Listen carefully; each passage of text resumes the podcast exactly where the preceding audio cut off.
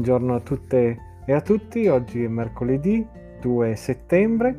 Questa mattina abbiamo un testo tratto da Salmo 148, sono i versetti 3 e 5. Lodatelo sole e luna, lodatelo voi tutte stelle lucenti, lodatelo cieli dei cieli e voi acque al di sopra dei cieli. Tutte queste cose lodino il nome del Signore, perché egli comandò e furono create.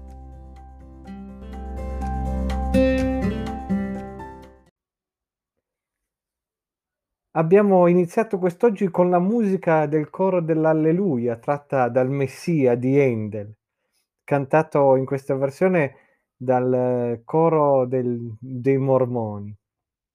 È un coro bellissimo, è un canto, un inno gioioso di lode, e ogni volta che lo sento mi riempie di gioia veramente nel profondo. E lo stesso effetto mi fa il Salmo 148. Un salmo di lode. In esso tutta la creazione loda il Signore, il firmamento, la terra, le piante, gli animali, gli angeli,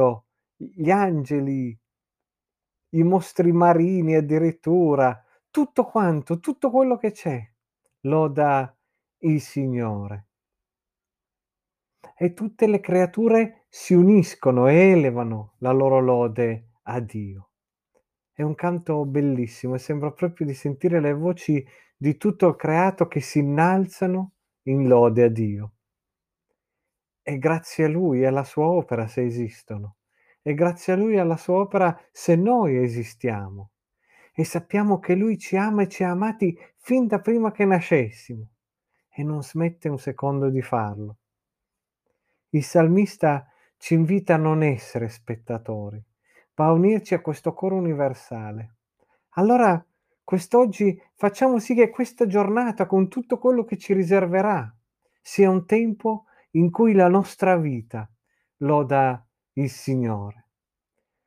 Abbiamo iniziato col coro dell'Alleluia, finiremo di nuovo con quello e vi leggo le parole, che sono bellissime. Alleluia, alleluia per il Signore Dio Onnipotente che regna. Alleluia per il Signore Dio Onnipotente che regna. Alleluia! Il regno di questo mondo è diventato il regno del nostro Signore e del suo Cristo, ed egli regnerà nei secoli dei secoli. Re dei re, Signore dei signori. Re dei re e Signore dei signori, e regnerà nei secoli dei secoli.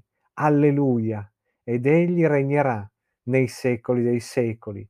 Re dei re e Signore dei signori. A Lui sia la lode, oggi e in ogni tempo. Amen.